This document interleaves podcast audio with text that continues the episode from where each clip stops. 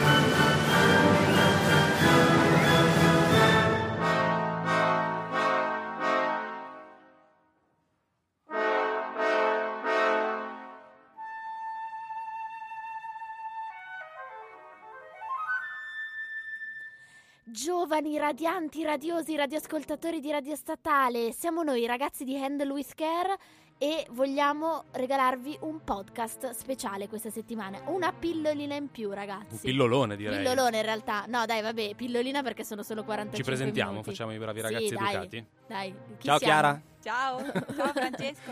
ciao Silvia e ciao anche a Bianca che Esatto. Ciao. benvenuta di nuovo come l'anno scorso ci fa compagnia per lo speciale che riguarda la prima della scala. Esatto, quest'anno Giovanna d'Arco, Giuseppe Verdi, un'opera non tanto conosciuta e quindi giustamente vi, vi facciamo un po', un po' da guida anche ancora di più nel senso che... Sì, ci, sono anche, ci sarebbero un sacco di cose da dire, in realtà Tantissime. cercheremo di trattenerci. Esatto.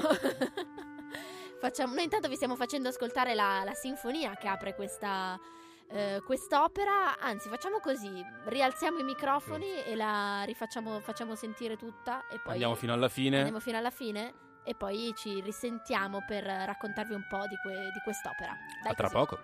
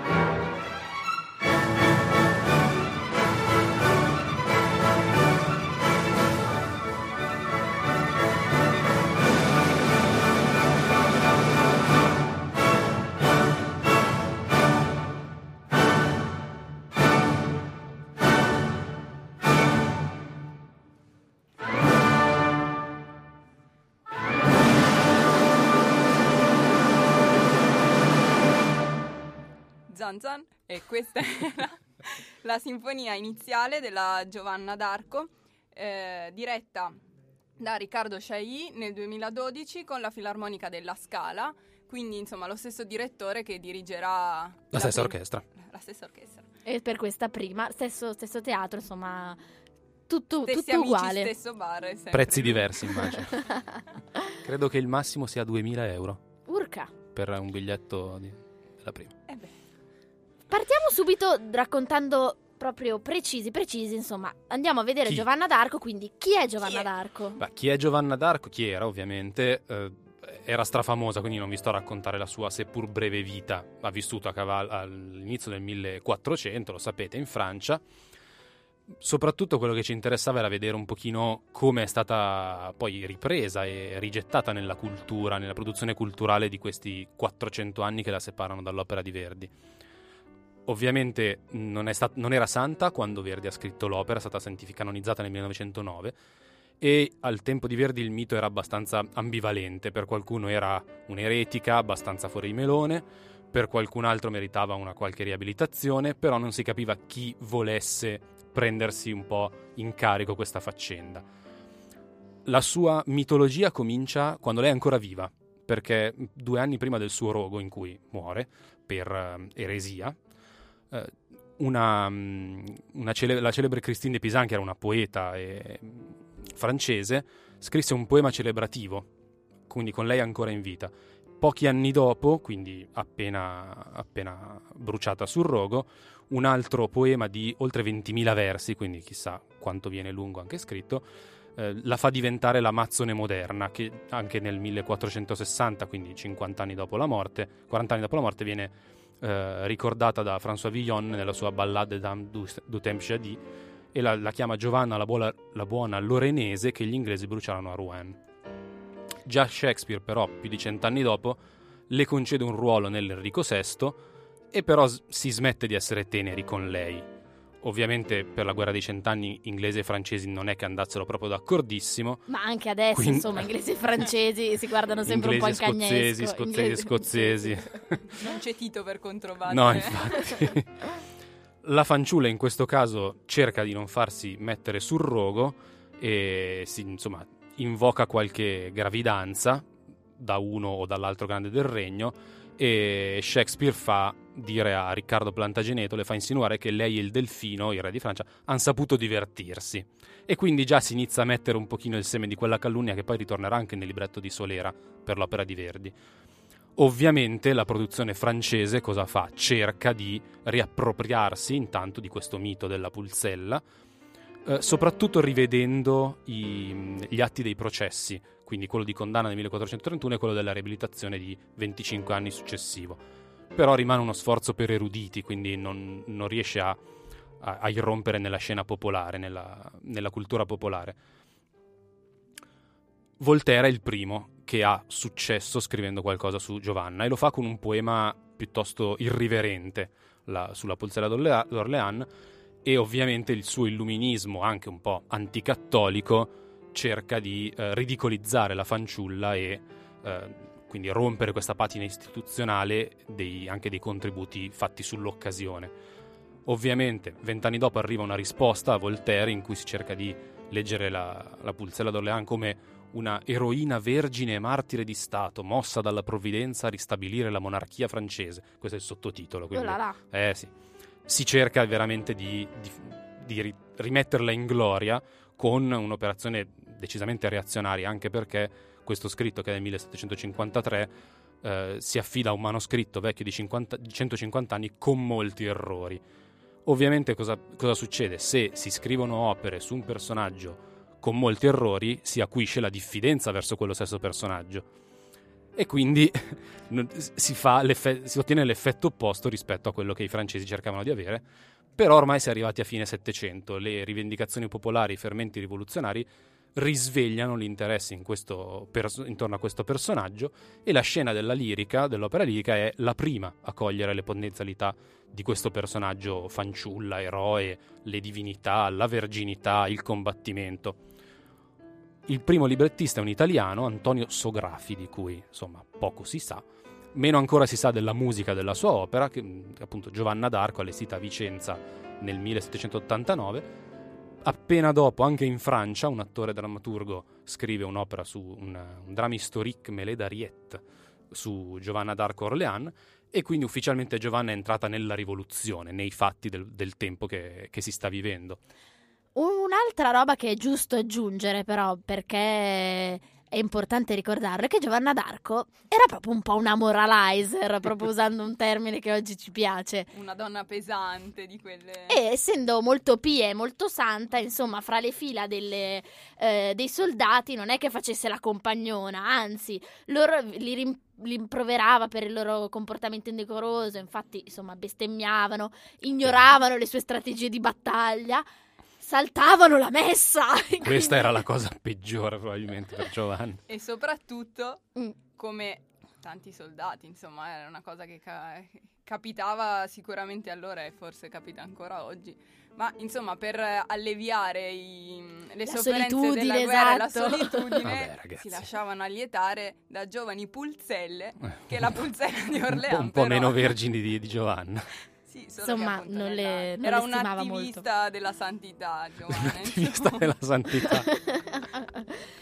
Pensate, una volta schiaffeggiò un soldato scozzese che si erano alleati con i francesi nella guerra Ovviamente. dei cent'anni ehm, perché aveva mangiato della carne rubata.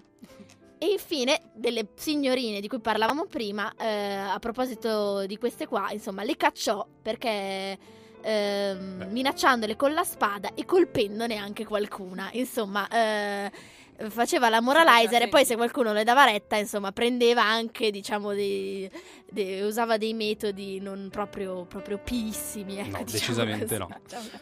Siamo arrivati a fine Settecento, vi dico solo le ultime cose che probabilmente Verdi ha utilizzato per uh, mettere in piedi questa Giovanna d'Arco che scrive nel 1845 sono soprattutto il dramma di Schiller di Jungfrau von Orleans del 1801 che rispetto a tutte le, ehm, le riprese del personaggio precedenti eh, cambia la morte di Giovanna, la fa tornare in battaglia e le fa trovare una morte decisamente più dignitosa e quindi le riportano anche una religiosità, un'aura così divina diversa rispetto a quella appunto della moralizzatrice che stavamo dicendo.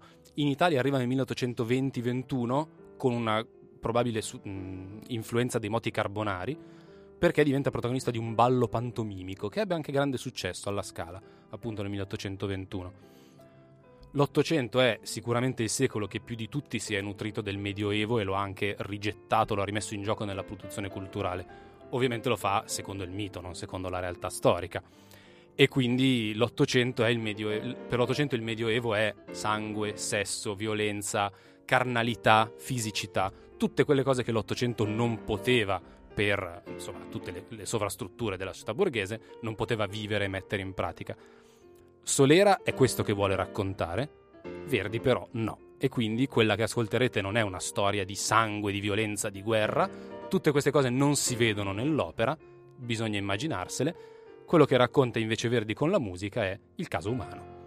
Andiamo avanti quindi ad ascoltare un altro brano da questa Giovanna d'Arco, così eh, ci facciamo un'idea anche di quello che voleva raccontare Verdi e poi continuiamo a parlarne.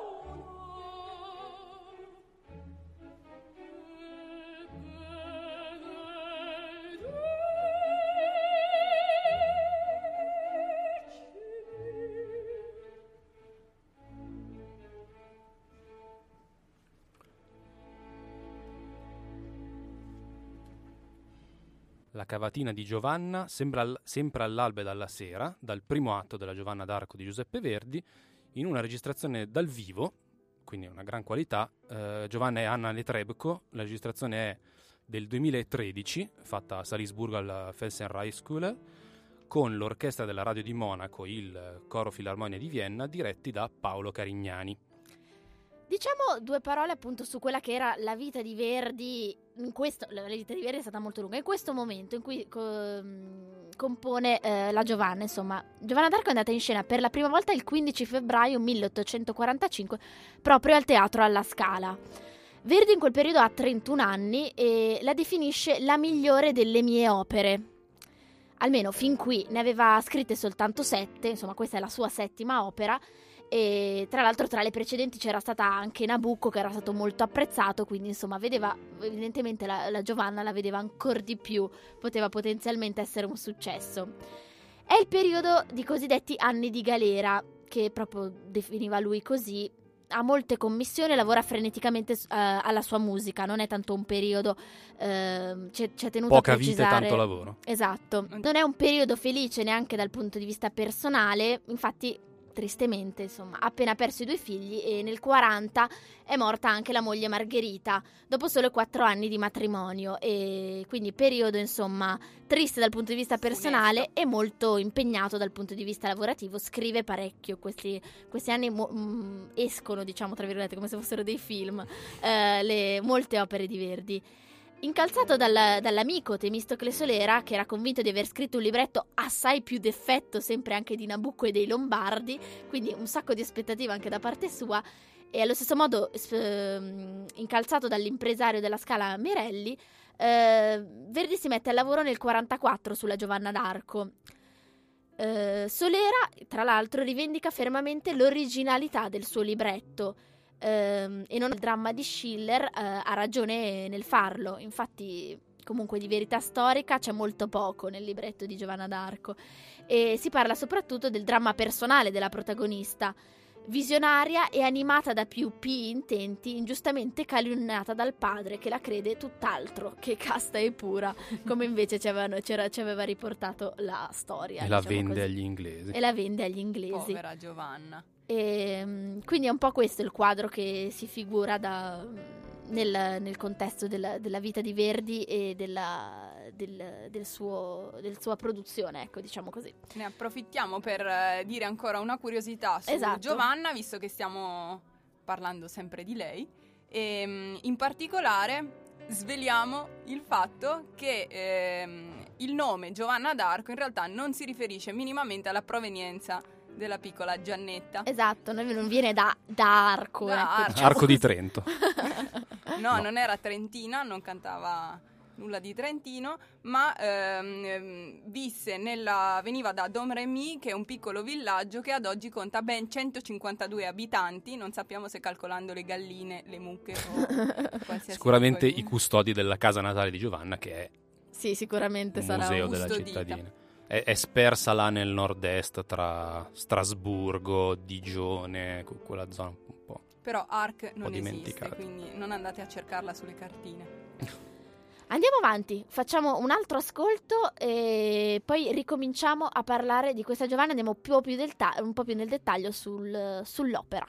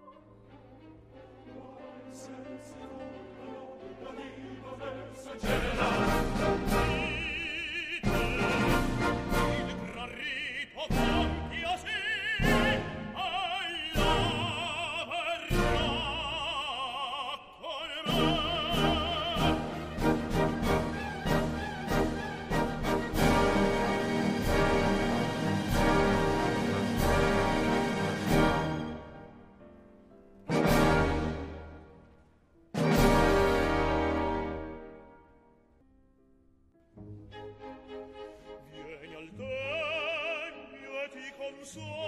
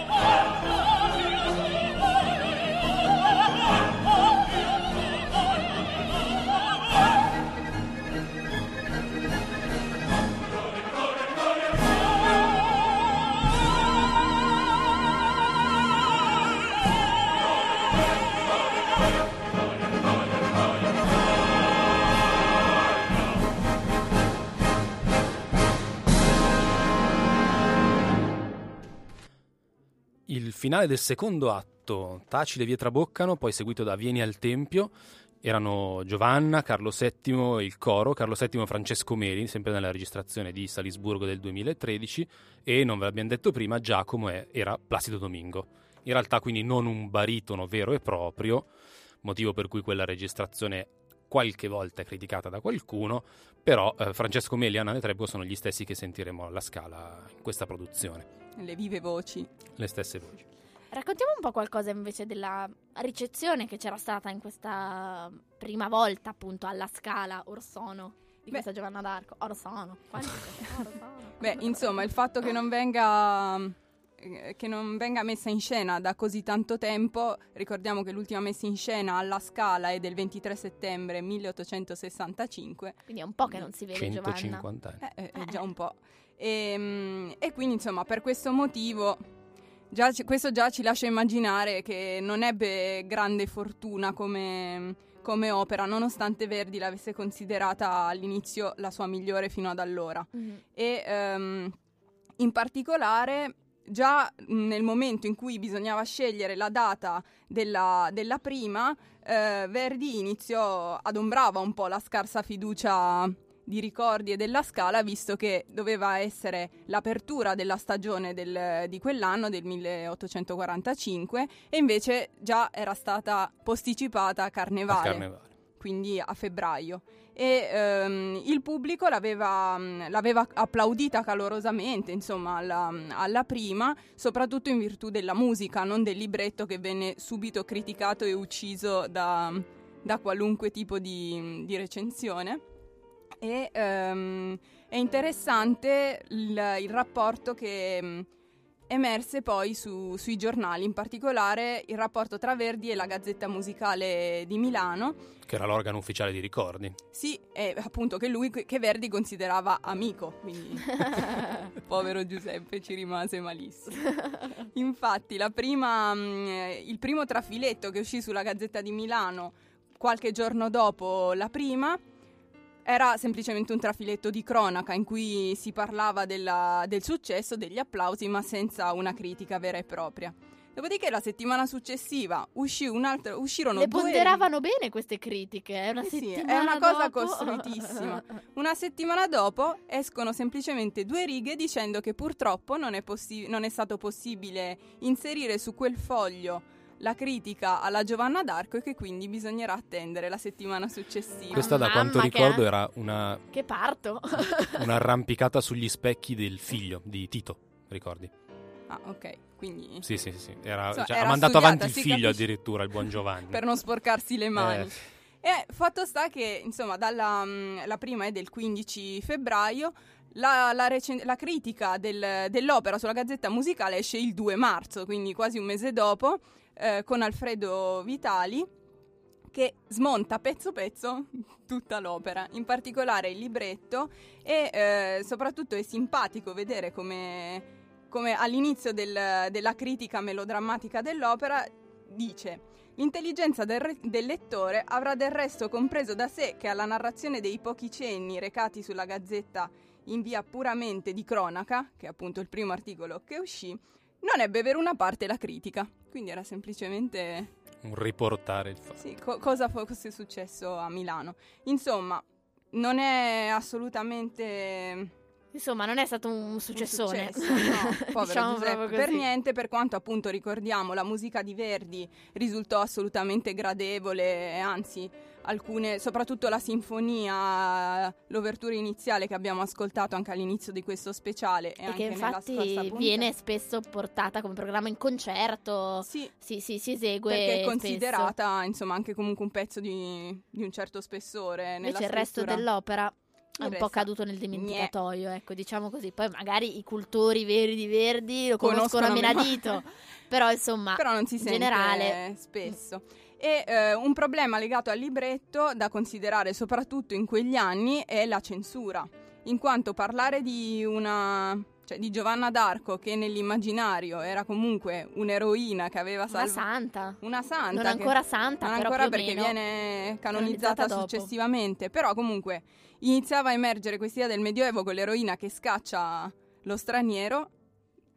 In, nella Milano con gli austriaci non era proprio una cosa carina, quindi eh, qualche problema era già stato posto e ehm, benché non venissero eh, rilevati dei motivi politici perché Mhm. camuffato con il Medioevo, anche Solera era riuscito a centrare l'attenzione sulla figura di Giovanna e non sulla battaglia e sul suo ruolo.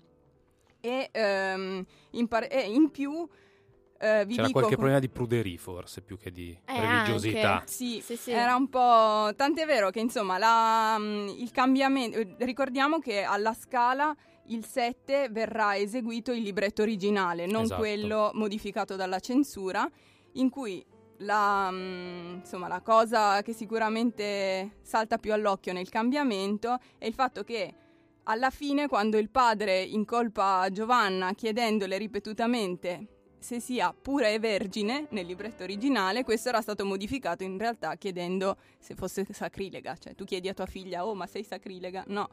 Il Quindi padre aveva sposta l'accento dalla più- sessualità alla religiosità. Sì, aveva un- un'impellenza molto più pratica il padre nel libretto originale.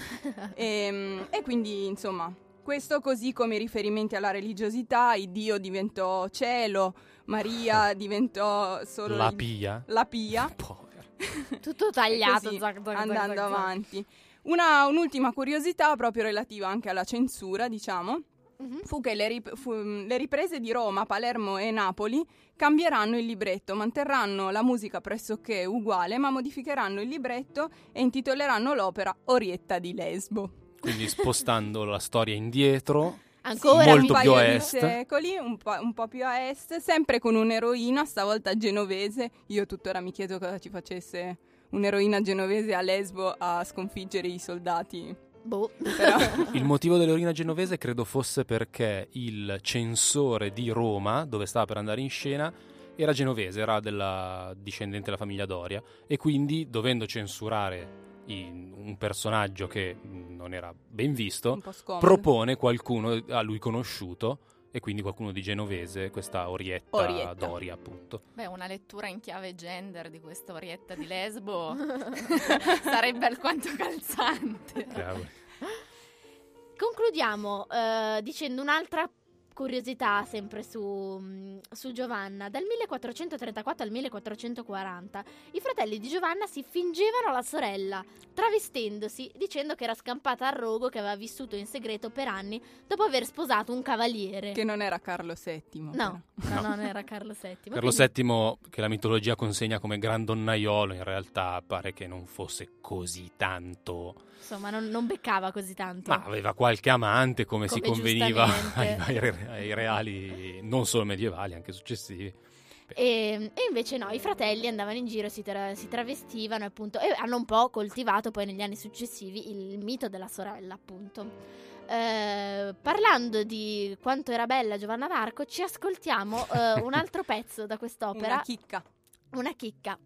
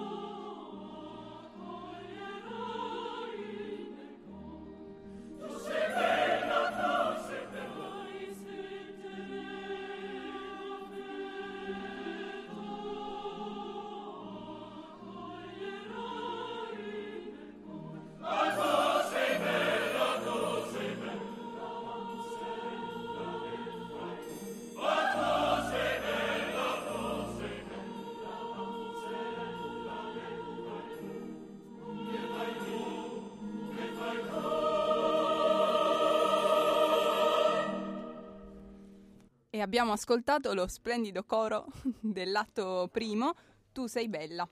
Sempre una, nella registrazione di Salisburgo del 2013 in live, in questo caso solamente col, con il coro. Sempre su Radio Statale, podcast questa volta. ehm, Ma magari siamo- andiamo anche in diretta. Magari sì, Io la vediamo. manderei in Chi lo diretta. sa? beh. Chi lo sa, vedremo. Se la trovate in diretta lo saprete tramite la nostra pagina Facebook, che rimane sempre quella, Handle with Care trattino Radio Statale, e anche il nostro bellissimo account Twitter. Ehm, stiamo parlando della Giovanna d'Arco che andrà in scena già venerdì in realtà, questo 4 dicembre, eh, con l'anteprima Giovani. Se siete stati fortunati, siete riusciti a prendere un, un chi è biglietto. riuscito ad accaparrarsi il Esatto, con le unghie e con i denti. ehm, eh, se no, il sette- se invece siete molto più chic e altolocati di noi, o forse semplicemente perché potete permettervi il biglietto, il 7 dicembre, insomma, questa prima che apre la nuova stagione della Scala, in cui il direttore artistico è effettivamente, ufficialmente, da d'ora in poi, D'ora in- Riccardo Scegli. Sì, direttore Eh, musicale stabile. esatto. Lo, lo vedremo spesso. Ormai, ormai c'è lui, caro Barenboy, me lo salutiamo. Ciaone. e- Ciao Daniel. Ciao Daniel e, e, mm, e diamo il benvenuto a Riccardo Scegli che già ci aveva, in realtà qualcosa aveva già fatto Aveva già Turandot, Turandot eh, Expo. con eh, Expo. Parliamo invece di, di questa appunto di questa prima che con Bianca che arriva alla, alla- tu sei frequentatrice appunto di, di queste sì, dici la verità. Della se- Scala. anche se questa Giovanna me la guarderò, credo, al cinema o Mm. probabilmente sul Rai 5. perché sono t- nella categoria di quelli che non spenderanno 2000 euro per comprarsi il biglietto in platea. Ehm, quindi per me sarà una sorpresa, credo, come, come per molti. Mi dicevi che non ti sei voluta neanche rovinare le regie precedenti per avere qualche... No, esatto, l- l'ho sempre solo ascoltata e letta. No, perché di fatto eh, abbiamo visto come sia un'opera estremamente eh, criticata da ogni punto di vista, per cui mi immagino che cosa possa accadere a livello di regia Mm. e quali polemiche possa dare atto questa Giovanna, per cui per ora mi riservo la sorpresa. Non Noi l'abbiamo uscirà- vista l'anteprima, Eh, non so, diremo nulla. so, Chissà se uscirà indenne questa volta, Giovanna. Noi siamo stati fortunati, abbiamo visto l'antegenerale. Poi, oddio, magari in prova sarà diversa anche un po', un pochino in- alla prima. Almeno tutti canteranno a voce piena, forse. Tu- Beh, la Netrebboco ha cantato alla no, no, infatti quindi- sì, sì, sì, assolutamente. Eh, in realtà il cast dei cantanti comunque è molto, è molto valido sicuramente. È un po', secondo me è un po' un azzardo questa Giovanna d'Arco, nel senso che eh, comunque come titolo per iniziare una carriera come è, però evidentemente a Scegli piace, piace rischiare o comunque in realtà lui ci ha raccontato perché lui ha fatto un'introduzione alla, alla, mm, a questa prova che abbiamo visto, questa antegenerale, dicendo che sarà, diciamo, una, una linea guida della sua direzione andare appunto anche a riscoprire eh, opere, riproporre opere che appunto erano, come dicevamo prima, un po', un po' cadute nel dimenticatoio. Non, non- forse non del tutto giustamente come sì, forse più che altro d'Arco cioè, so- so- ha sottolineato più e più volte l'importanza della storia, del Mm. senso storico del teatro, di non scordare, di non dimenticarsi di cosa ha costruito anche la grandezza di questo teatro. E, insomma, la scelta di andare a riprendere Verdi, che è uno dei, insomma, Dei capisaldi. dei storia, capisaldi sicuramente. di, di Milano soprattutto, è anche una scelta ponderata, non è andato... Beh, se vogliamo dal punto di vista della trama c'è anche una certa continuità, per quanto sembri paradossale con Fidelio, perché in- nell'ultimo atto questa Giovanna è in prigione e la, la prigione si apre, esattamente, Esattamente come accadeva come con Fidelio, Fidelio. per cui, ma che ci sia una Un volontà... filo rosso. un filo rosso, esatto. Una continuità nella rottura Mhm, rispetto a, a Barenboim, ovviamente. no?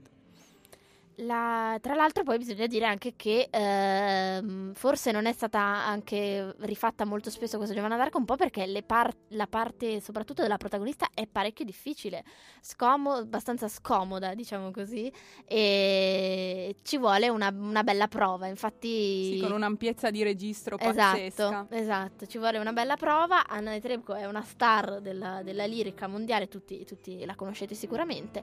E a noi, non, diciamolo, qualcosina possiamo dire di quello che abbiamo visto. Non, non ci ha deluso, quindi immagino che anche alla, alla, pri- alla prima della- del 7 eh, darà il meglio di sé. Però forse appunto è anche uno di questi motivi che non, non- non facilitano la messa in scena. Cioè sì, è anche, una parte anche.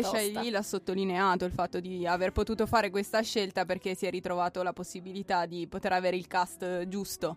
Tant'è vero che addirittura Verdi nel 45 eh, parlava della, mm, del cast e ci furono molte voci a riguard- riguardo la prima Giovanna che fu Erminia Frezzolini, la quale in quel periodo era in un momento un po' down della sua carriera, cominciava insomma, a dare qualche se- segno di cedimento e nonostante eh, la prima poi fosse andata bene, comunque la mm, Giovanna d'Arco tornò in auge con eh, l'arrivo di Teresa Stolz, poi che fece l'ultima, l'ultima rappresentazione del Beh, 65. la, la Frezzolini era comunque una garanzia perché di fatto era stata anche la, la- la Gisella dei Lombardi, la Eh prima sì, crociata, sì, sì. cui Infatti Eh. Verdi l'aveva scelta perché diceva appunto mi ha, mi ha, eh, ha fatto bene con i sicurezza. Lombardi e, e invece poi eh, insomma Però vabbè. squadra che vince esatto. Sebbene pare che la Frezzolini stessa non fosse tanto più convinta delle proprie capacità e ne piangesse. oh no Povera. eh, emotività giustamente Parla, tiriamo fuori un'altra curiosità su questa Giovanna d'Arco Eh, Di moda, che- modaiola. esatto, modaiola da mm, Giovanna d'Arco ha ispirato il bob cioè il caschetto Ah, non il Bob, quello sul ghiaccio. quello sulla, im- quello sulla neve Ad Omremi ci saranno le nevicate, le eh sì Eh sì, non deve essere tanto un bel posticino. Non freddo, Mm. ma no. Vabbè, chissà poi nel Medioevo. Vabbè.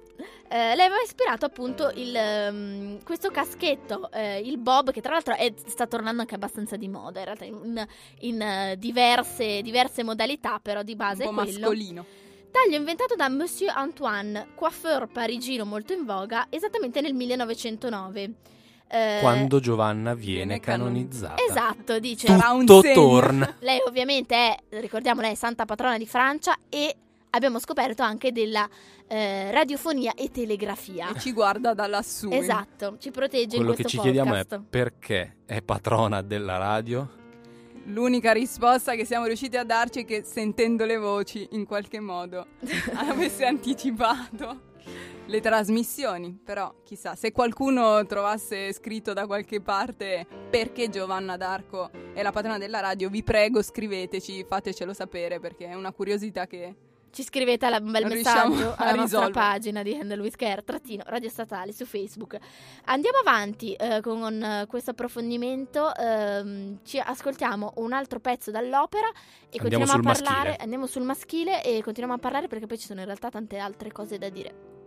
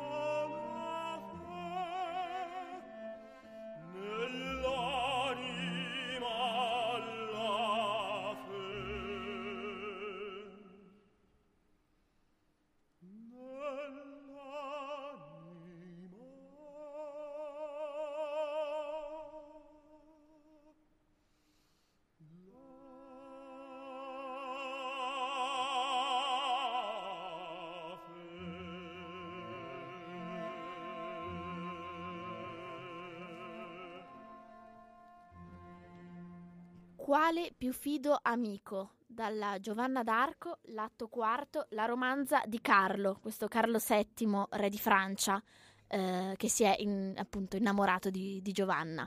Eh, siamo su, sempre su Radio Statale, un podcast di approfondimento per eh, questa prima della scala il 7 dicembre, in compagnia eh, di Chiara, Francesco e Silvia. Eh, Tito, ahimè, l'abbiamo lasciato a- al lavoro in realtà Poi purtroppo. Tito lavora. È venuta in soccorso Bianca che eh, ci Gran ra- soccorso, direi. Esatto, perché poi noi eh, su alcune cose magari braccoliamo un po' nel buio. Ma no. E, no, non è vero, però vabbè. E, mm, ci racconta un po' invece di, di questo personaggio, appunto. Noi l'abbiamo- ne abbiamo parlato un po' come è stato rivisto nella, nella letteratura antecedente a- all'opera. E invece lei, insomma, questo personaggio è stata guerriera, santa. Ehm, insomma, la poi- Vergine Amazzone, Eh, ma in esatto. realtà poi forse non combatteva più di tanto. Esatto, perché di fatto se andiamo a guardare questo personaggio all'interno dell'opera, noi non vediamo mai delle scene di combattimento, al limite una preparazione, al limite il sogno di un combattimento, quando si veste con l'elmo e impugna la spada, però di fatto il personaggio della guerriera viene un po' lasciato da parte e eh, parla tantissimo di questo personaggio Susan Rutherford nel suo libro Verdi Opera Women che è uscito un paio d'anni fa per la Cambridge e eh, è un libro appunto che analizza le figure femminili nelle opere di Verdi, ma anche le figure femminili reali, le donne reali che in Italia possono aver ispirato con le loro azioni eh, proprio eh, eh, capolavori artistici e via dicendo. E eh, Giovanna non compare tra le guerriere. Eh, sembra un po' un paradosso, ma in base a quanto ci ha detto anche Francesco prima, quello che interessava Verdi era proprio più il caso umano, la storia Esatto. personale. E se vogliamo, non è un caso che eh, per la Rutherford Giovanna d'Arco venga eh, indicata tra le devote, tra le- nella sezione del prayer. Quindi, Quindi in rifattasi effetti, una virginità in qualche modo rifattasi una verginità viene la rivista. vediamo come un personaggio essenzialmente devoto, eh, come una figlia che addirittura non è in grado di ribellarsi al padre, tace. E, e c'è un interessante parallelo con, eh, se vogliamo, la, la Giselda che, che, eh, di cui abbiamo detto prima, perché come lei serve eh, una missione per eh, redimere la propria comunità, eh, come lei si presenta al pubblico attraverso una preghiera alla Vergine Maria e, e come, come Giselda appunto è spesso guardata come pazza agli occhi, eh, agli occhi degli altri personaggi, è quella appunto che, che sente le voci, che vede questi diavoli, questi simpatici diavoli, molto più simpatici degli angeli, se mi... Sì, beh, ma, beh, ma quello quasi sempre. cioè, come sempre. Ehm, però appunto questa è anche un'opera che cambia un po' la connotazione dei personaggi femminili. Sono gli anni, appunto, siamo a metà degli anni 40, per cui sono gli anni caldi eh, per le, le guerre di indipendenza, eccetera. E ci sarà presto un'importante scissione, se vogliamo, tra quello che è il, il, mm, parere del popolo, quindi il, Mhm. il, il cotè politico e quello religioso, per cui ci sarà un distacco netto tra, tra politica e religione e questo tutto sommato, se vogliamo, si risente anche nel, nell'opera. Anche nel libretto, Verdi cioè, certamente. libretto, certo. Ehm, per cui ecco, sicuramente Giovanna è forse più una, una devota in quest'opera che non una eh, guerriera. In questo senso devo dire che Vogliamo non per anticipare tanto, però la regia di questa, la regia che è una, una regia nuova ovviamente, Doppia, Mm, tra l'altro. doppia esatto, in mano a, in, insomma, in quattro mani, eh, mette, direi che la, la centralità è, è- è questa sicuramente. La devozione La non va in devozione- secondo piano, anzi, Anzi, in, in primissimo, per non dire proscenio.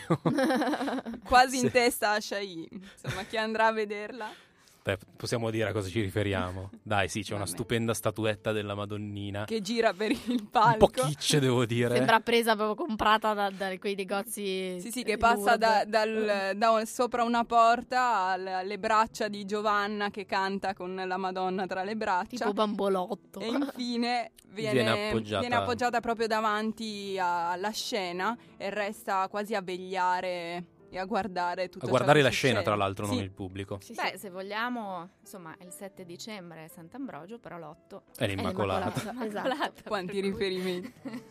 Tutto torna. Ragazzi, eh, tutto torna. Passiamo al finale. Anzi, no, volevamo dire qualcosa. Avevamo un'altra curiosità su Giovanna prima. Ve l'avevo però. accennata prima Esatto. e infatti mh, a questo anche si riferiva in, in parte Bianca e Susan Rutherford. Giovanna sembra non abbia mai davvero combattuto in battaglia, la, la Giovanna reale della Mm. storia. In realtà sembra accompagnasse, come l'iconografia la, la ricorda, eh, gli uomini in battaglia quasi come mascotte con lo stendardo in mano e sì anche la spada, ma ovviamente lo stendardo è la bandiera. Nonostante ciò riuscì a essere ferita due volte. Povera. Una cheerleader sfigata. Eh. O un'ispiratrice. un'ispiratrice che poi, beh, grazie a Dio il Front National, eh, il partito di estrema destra francese, in questo, l'ha sempre avuta come, come immagine della, della propria campagna, Mhm. l'ha abbandonata recentemente. Ah. Quindi anche lì sono riusciti forse a riappropriarsi piano piano del personaggio Giovanna politico in qualche modo, senza che fosse in mano a solo una parte. Eh sì, chissà come ci riappropriamo oggi di questo personaggio Mamma devoto mia. invece. Staremo a vedere. Andiamo avanti con la musica. Il finale ultimo, proprio finale ultimo, nel senso proprio la chiusura. Giovanna d'Arco.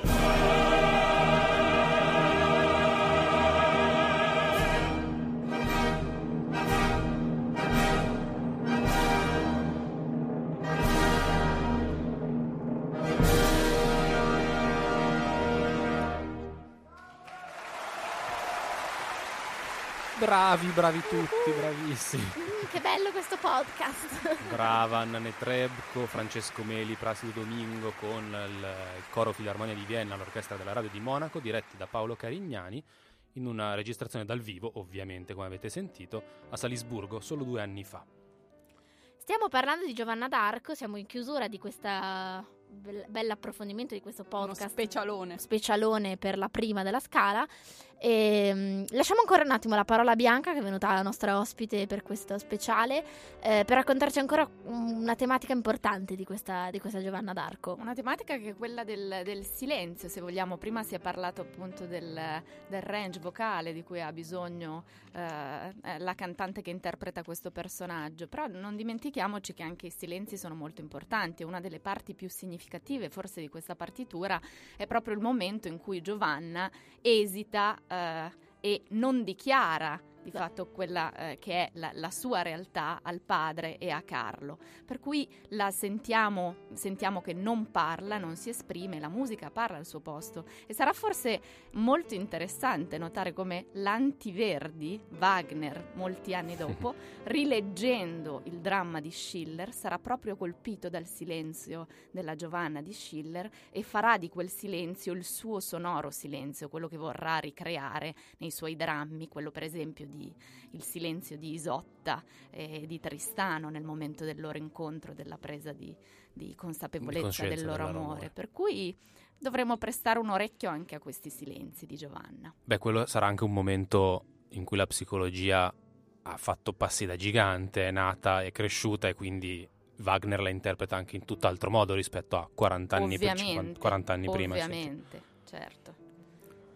Uh, benissimo. Ci... Abbiamo finito. Abbiamo Giovanna finito. è morta. Boom, basta, è morta non sul reogo ma in battaglia. Esatto. E, eh, noi vi salutiamo, vi ringraziamo di averci ascoltato. Eh, troverete eh, gli, tutti i nostri altri podcast sul nostro bel canale di iTunes, ragazzi. Mi siamo fighi, siamo professional. Mi raccomando, iscrivetevi così vi arrivano tutti belli, belli eh, in faccia, così proprio Dritti, sul, sul, sul, vostro, eh, sul, vostro, sul, vostro, iTunes e vi ascoltate tutte le nostre puntate. Noi ci, ci risentiremo eh, il, tra un po', perché quel lunedì appunto in cui, che è il 7 cui ci sarà questa prima di cui vi abbiamo raccontato, noi non andremo in onda perché l'università è chiusa e quindi anche noi... Religioso silenzio. Esatto. Anche per noi. Devoto. Devotissimo. Devotissimo. A Sant'Ambrosio. Il patrono del ponte e eh, andiamo... E niente, ci risentiremo la settimana successiva per un altro bigino, altri concerti, altra musica ovviamente. Grazie mille Bianca ancora. Grazie, Grazie ancora Bianca. Ciao. E ciao. Ciao ciao.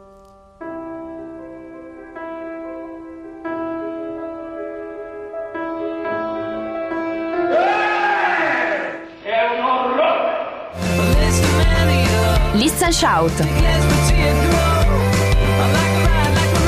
La musicologia su Radio Statale.